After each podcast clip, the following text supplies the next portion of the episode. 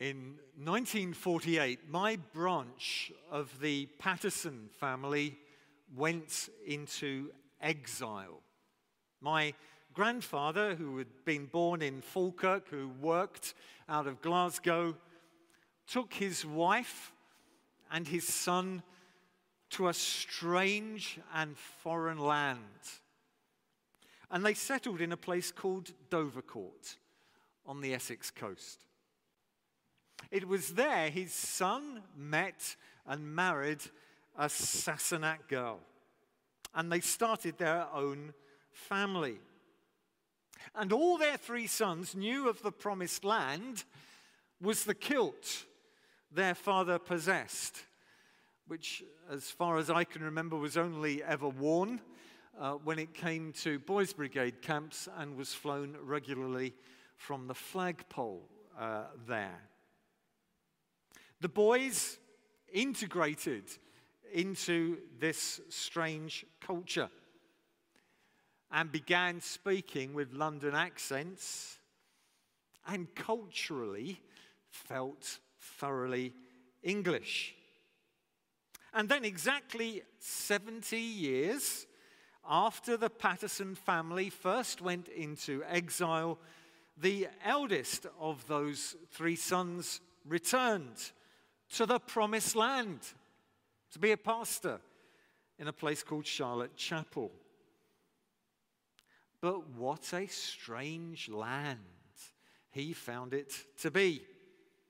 Queues outside Greggs, soup for every meal, external doors left open, not talking to strangers at least in some cities. An overly optimistic view of their national football team, and words that needed translating. Eating a jeely piece on a dreich day. I, I understand uh, that is Scottish. Okay, maybe I'm overdoing it uh, a, a, bit, but to help in our studies in Ezra Nehemiah, we need to get into the mindset of the exiled Jews in Babylon.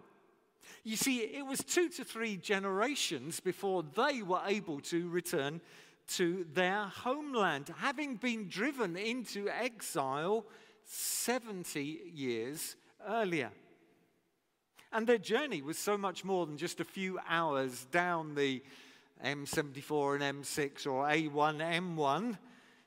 It took Ezra four months to travel 900 miles around the Arabian desert to get to Jerusalem. And the vast majority of those who made that journey had never been outside Babylonia. They'd been born there. They only heard passed down stories of their ancestral homeland. Even one of the leaders of those who returned had the name Zerubbabel, which literally means born in Babylon. So here was a motley collection of about 50,000 people trying to settle back into this strange land that Almighty God had promised them. Well, what were they to do?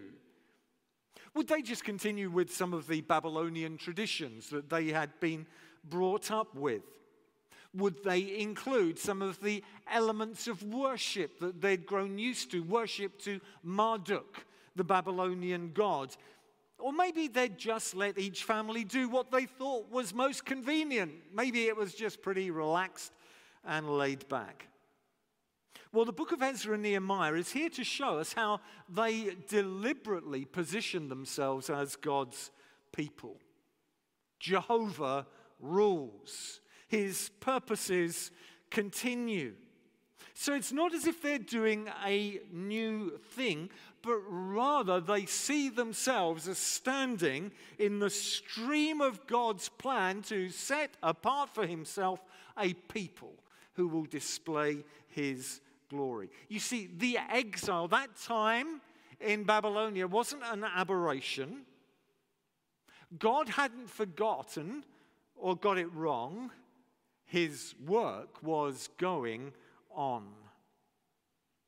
And this is pointed out very deliberately to us in three particular ways throughout this book of Ezra Nehemiah. Number one, they returned like the Exodus. They returned like the Exodus. You see, this book is full of references that are deliberately there to make you think of the Exodus from Egypt. When the first, uh, as it were, the Israelites having gathered in Egypt, been put into slavery, but then gathered by Moses to go into the promised land, it's there deliberately throughout this book to make you think of this, so to understand the continuation that there is in Ezra and Nehemiah. It comes over in a number of ways. For example, gifts from neighbors. In Ezra 1, verse 6, we read all their neighbors assisted them with articles of silver and gold, with goods and livestock, and with valuable gifts, in addition to all the free will offerings. Now, why is that there? Why was that recorded for us? Well, it was very deliberately recorded. Now, Jewish readers immediately would have started saying, Yeah, that rings a bell. Didn't that happen in the Exodus? And maybe if you're familiar with your Bible, you'd have been going the same. Yeah, yeah, yeah. That was the Exodus. In fact, Exodus 12, verses 35 to 36. The Israelites did as Moses instructed and asked the Egyptians for articles of silver and gold and for clothing the Lord had made the Egyptians favorably disposed towards the people, and they gave them what they asked for, so they plundered the Egyptians. You see, gifts from neighbors. Yeah, it's the, it's the Exodus all over again. We're part of that same people. And then Passover celebrations. You see, just as the first returnees celebrated the Passover after completing the temple, we read about that in Ezra 6, that's what the Israelites did before they exited Egypt. It's there in Exodus 12 to 13. Same thing. We're meant to think, ah, there's a connection. Well, how about temple supplies? We read this in Ezra 2:68. When they arrived at the house of the Lord in Jerusalem, some of the heads of the families gave free will offerings towards the rebuilding of the house of God on its site. And again, if you're familiar with the story of the people of Israel, you'll be going, Yeah, I know that. Exodus 35, verses 20 to 21. Then the whole Israelite community withdrew from Moses' presence, and everyone who was willing and whose heart had moved them came and brought an offering to the Lord for the work of the tent on the tent of meeting, for all its service, and for the sacred garments. It's the same thing that's happening. It's deliberately there, so we go, Oh, yeah, I get it. What about building materials? Did, did, did this have an echo with you as we heard uh, Ezra read to us, Ezra 3 7?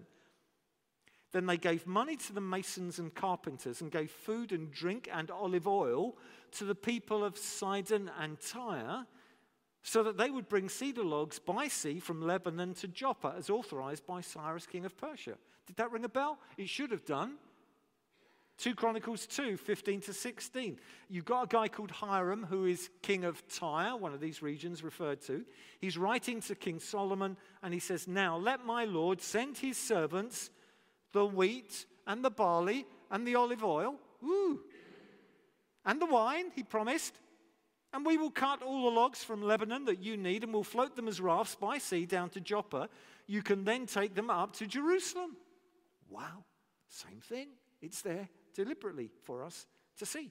And there are many more references we could see if we had the time. So, this was a return to the Exodus. This was a reminder of who they were. What happened there with Ezra and Nehemiah going back to that land? This was a continuation of the purposes of God. And these references are there deliberately for us to understand that. So they returned like the Exodus, but then, secondly, I noticed they worshipped according to the law. They worshipped according to the law. You see, as part of re-establishing themselves as God's people, they quickly began to re-establish the worship of God according to what was written in the law. Let me go back to Ezra 3 that we were reading from earlier. Then Joshua, son of Jozadak, this is verse 2, and his fellow priests, and Zerubbabel, son of Shealtiel, and his associates, began to build the altar of the God of Israel to sacrifice burnt offerings on it. Now, get it? In accordance with what is written in the law of Moses, the man of God. It wasn't a case that they said, hey, when we were in Babylon, we oh, I just love the architecture. Didn't they have some really clever designs? Why don't we incorporate that into what we want to do? You know, a bit of an altar there and we can put some statue. No, no, no, no, no. No, no, no. This is a continuation of God's work, a continuation in God's word. Despite their fear of the peoples around them, they built the altar on its foundation and sacrifice burnt offerings on it to the Lord, both the morning and evening sacrifices. Then, in accordance with what is written, they celebrated the Festival of Tabernacles with the required number of burnt offerings prescribed for each day. After that, they presented the regular burnt offerings, the new moon sacrifices, and the sacrifices for all the appointed sacred festivals, the appointed sacred festivals of the Lord, as well as those brought by free will offerings to the Lord. By the way, this was a problem they never had in the days of Ezra and Nehemiah. Okay, uh, interference. Do I need to do anything? I, forgive us if at home you're getting any interference. We're just certainly getting some uh, here. It, we're tight in, I promise you.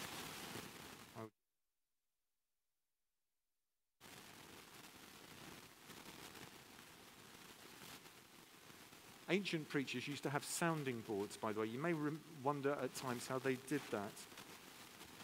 And uh, I ever wonder if those sound sounding boards, okay, it's not screwed in, but that maybe was the problem.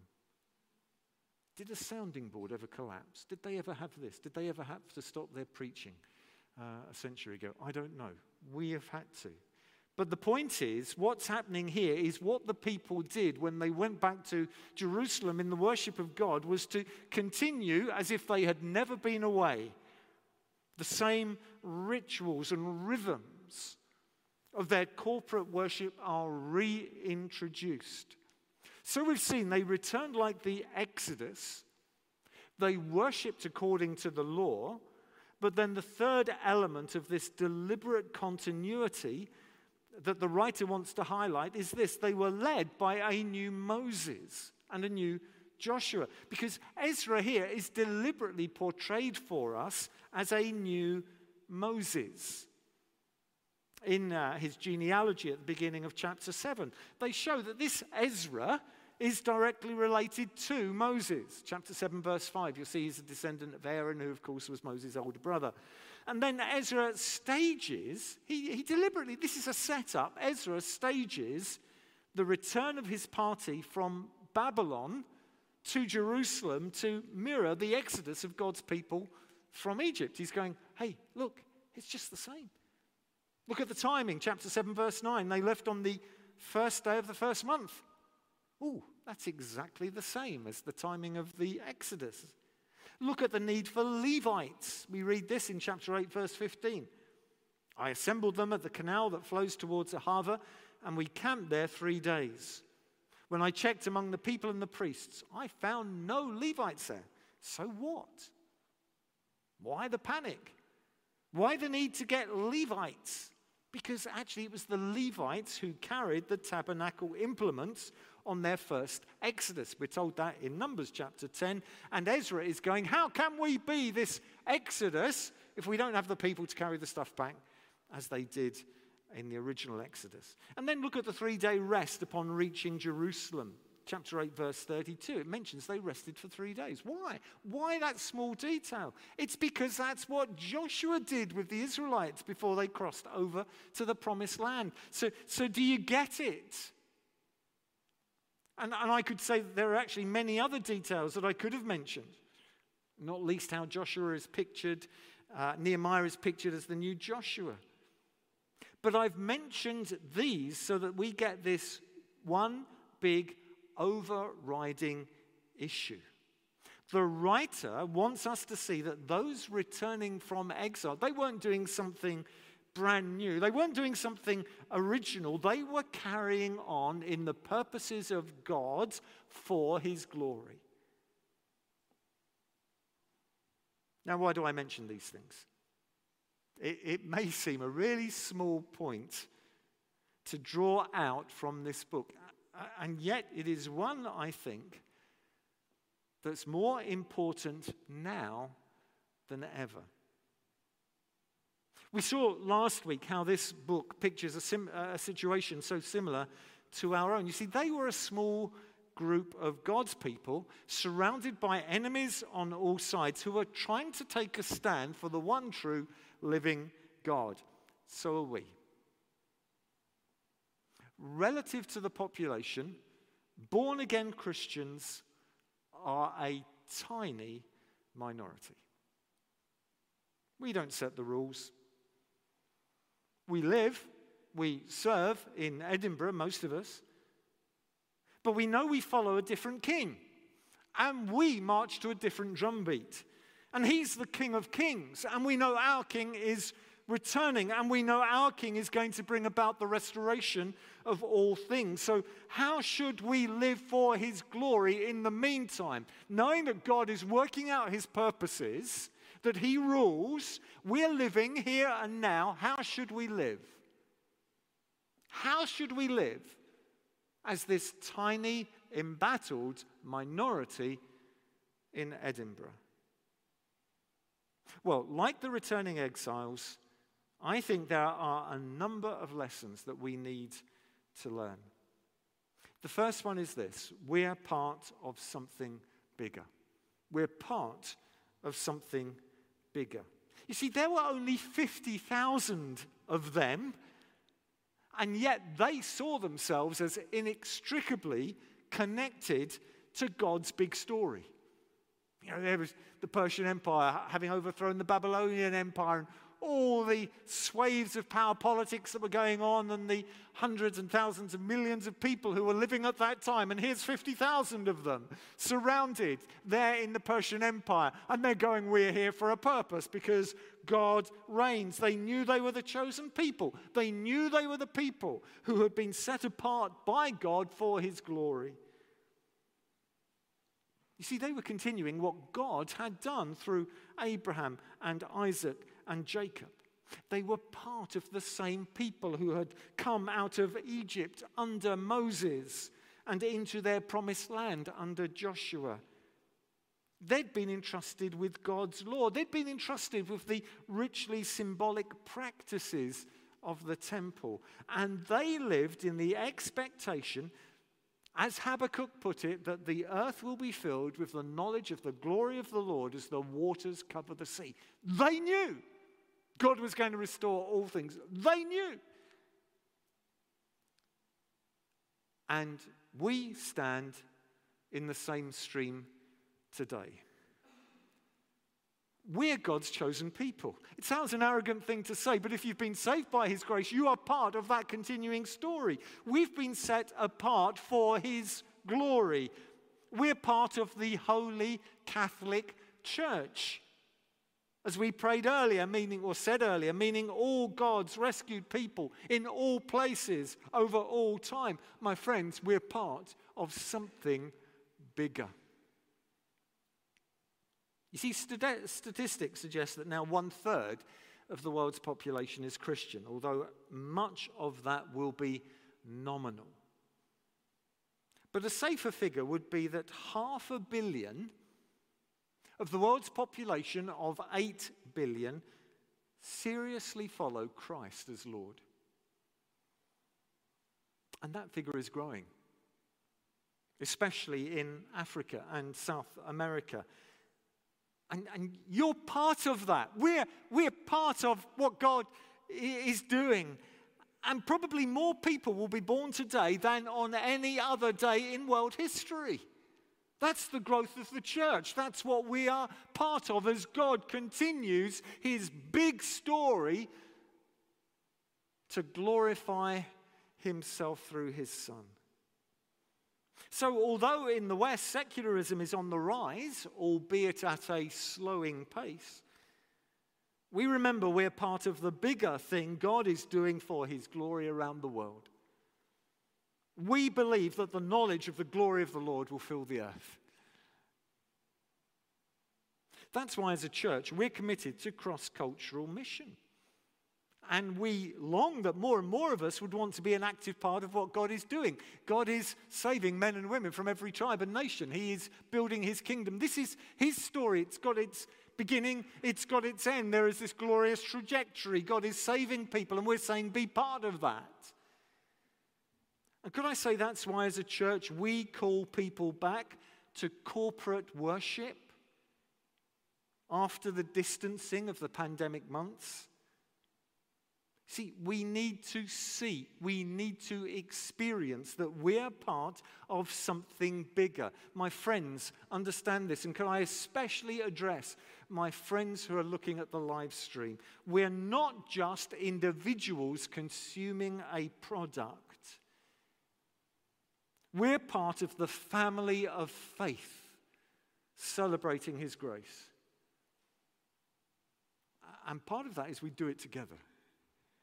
And we gather together and, and we show together that we are part of this stream of God's purposes. Could I just say, for those of you who have young kids, how vital that our kids see the gathered church. How vital our kids see that they're not part of this individualistic Western society, but, but rather they are part of the community of faith that God is building. And how important that as restrictions lift, as probably they will be doing in due course, as we are able to gather in fuller numbers that we are here and that as families we are here, and our youngsters are seeing that we here gather as the people of God, part of what God has been doing down through the millennia for his glory. Okay, the second thing I want to say by way of application is this we're joined to Christ's saving work. We're joined to Christ's saving work. You see, the first thing the returnees did in, when they got back to Jerusalem was to rebuild the altar, it was to celebrate the Passover. This was central to their life. They wanted to re-establish those ceremonies that pictured how a holy God would deal with sin, how a holy God would rescue sinners. So, for example, in Ezra 6, verse 19, we read this. On the 14th day of the first month, the exiles celebrated the Passover. The priests and Levites had purified themselves and were all ceremonially clean. The Levites slaughtered the Passover lamb for all the exiles, for their relatives, the priests, and for themselves. So the Israelites who had returned from the exile ate it, together with all who had separated themselves from the unclean practices of their Gentile neighbors in order to seek the Lord, the God of Israel. You see, this was central to Jewish life. This is what God had revealed. There was, there was a way of salvation, it was through God's way, and it was pictured there in the Passover meal. And it was all pointing forward. They knew it was pointing forward. They celebrated it with joy, but they knew it was pointing forward to that final sacrifice, to the Messiah who they know had been uh, promised. So we sense the elation of John the Baptizer when about 450 years later he saw Jesus. John 1, verse 29. The next day, John saw Jesus coming toward him and said, Look, the Lamb of God who takes away the sin of the world. And as John goes on to record the events of Christ's crucifixion, he keeps using this Passover language, pointing out that Jesus was crucified at the very same time the Passover lambs were being sacrificed in the temple. John points out that hyssop branches were lifted to the lips of Jesus with a sponge on top so he could cry out, It's finished. Why does John record that detail? It's because hyssop branches were used to paint the doorposts with the blood of the lamb at the first Passover. Why does John record that none of Christ's bones were broken? It's because that's what happened to the Passover lambs. Little wonder the Apostle Paul declares in 1 Corinthians 5, verse 7, that Christ, our Passover lamb, has been sacrificed. And Peter in 1 Peter 1 18 to 19 declares that God's people are redeemed with the precious blood of Christ, a lamb without blemish or defect. You see, it's, it's all about God's way of salvation that had been promised, that had been pictured, that had been enjoyed. They celebrated the Passover. Jesus came And ever since, we have gone on remembering that perfect fulfillment of the Passover. And that's what we're going to be doing in a small period of time. That's why I, I do hope you have uh, something with which we're able to share communion, to remember, so that we are standing in that same stream. What we're going to be doing as we celebrate communion is to be part of what they did when, when the Passover celebrations first took place in the Exodus. It is part of that same stream of God's salvation story, and we position ourselves within that. We look back. We love to share communion. You see, they looked forward in the time of Ezra and Nehemiah to the coming, to the promised Messiah. We look back to the work of Jesus Christ. We just love to remember his work. We love to join the countless thousands who have done the same over the years. You may say, oh, we're going to do communion. It's one of the greatest privileges that we have uh, uh, as God's people. This isn't just something we do in this building twice a month. This is us taking our stand with all God's people, centering ourselves around Jesus, recognizing again that our core life and identity is in Him. My friends, we're part of something bigger in Christ. Third thing I want to say is this we're built upon God's unchanging truth. We're built upon God's unchanging truth. You see, the returnees were scrupulous about following God's instructions. They weren't there to make it up as they went along.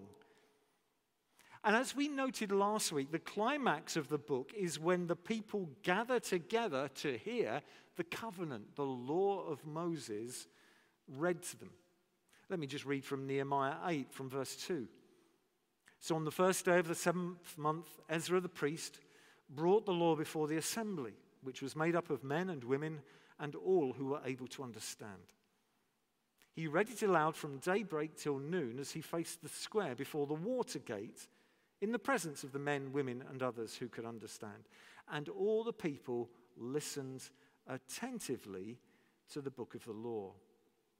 Uh, in fact, the following day, as they were continuing to hear about the book of the law, uh, they heard about the fact that they should be building booths. It was one of those ceremonies that had been instituted to help people remember that uh, the people of Israel had traveled through the wilderness and had to live in tents and booths. So, what did they do? Did they go, well, that sounds a pretty weird thing to do? That was them. No, they immediately went and did that. That's what God's word says. That's what we will do. And my friends, the Apostle Paul tells the new believers in Ephesus, who are, who are Gentiles, he said, Look, you are Gentiles, you've been saved by God, and you are being built into this faith community. You're part of the same thing, you're part of the bigger story. Just listen to Ephesians 2 from verse 19. Paul writes, Consequently, you're no longer foreigners and strangers, but fellow citizens with God's people and also members of his household, built on the foundation of the apostles and prophets, with Christ Jesus himself as the chief cornerstone. In him, the whole building is joined together and rises to become a holy temple in the Lord. And in him, you too are being built together to become a dwelling in which God lives by his Spirit. Do you see that? We're built on the foundation of the apostles and prophets. This is what we're a part of. Here's how we connect See, we're not here to make it up for ourselves. We're not here to bend to the shifting winds of public opinion. We're not here to change Bible truths to suit others. And I say this because Paul Bayes, the Bishop of Liverpool, in a very recent talk, said this the church should follow the world's agenda, which he claimed was superior to the morality revealed in the Bible? No. No. Our foundation is a different one. And this church will not move away from preaching and teaching and carefully applying the timeless revelation of God's word. To misquote Martin Luther, here we stand. We can do no other. So help us, God. Okay, fourthly, we're continuing to declare his glorious praise. We're continuing to declare his glorious praise. Did you notice how, when the foundation of the temple had been laid, they sang praise to God? It was part of our reading earlier. Ezra 3 10 to 11. When the builders laid the foundation of the temple of the Lord, the priests in their vestments and with trumpets, and the Levites, the sons of Asaph, with cymbals, took their place to praise the Lord as prescribed by David, king of Israel. With praise and thanksgiving, they sang to the Lord. He is good. His love toward Israel endures forever. And all the people gave a great shout of praise to the Lord because the foundation of the house of the Lord was laid. And what's interesting about this song that they sang is that it's a quote from Scripture. It's from 1 Chronicles 16:34, but actually it's been slightly altered to fit their own situation. It's based solidly on biblical truth, but with a special emphasis on Israel. Now, look, I don't want to make more of this than I should, but when Christians get together, the natural overflow of their emotion is to sing truth. This is certainly what happens to the church at Colossae. Colossians 3:16 where Paul writes to them let the message of Christ dwell among you richly as you teach and admonish one another with all wisdom through psalms hymns and songs from the spirit singing to God with gratitude in your hearts.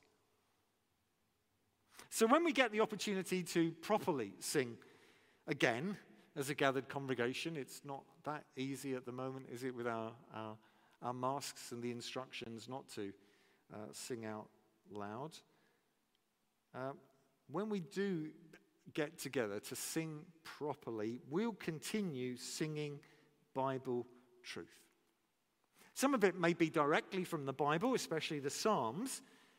But other songs will take Bible truths and arrange them in new and helpful ways, as they did in the time of Ezra. And could I say we mustn't fall into the trap of judging a song by its musical accompaniment? I know that's so easy to do. See, we want songs that are set to tunes and styles that are appropriately relevant. Some you'll find helpful, Others you may find different to your own musical taste. But that's not the point. The big question is are we singing biblical truth? For when we do, we are connecting to centuries of praise and worship, going back at least to the Song of Moses that was recorded in Exodus 15 that Callum read to us. We are in that tradition. We are continuing. This is what God's people do. We sing his praise, we sing his truth. You see, we're connecting to something bigger than us.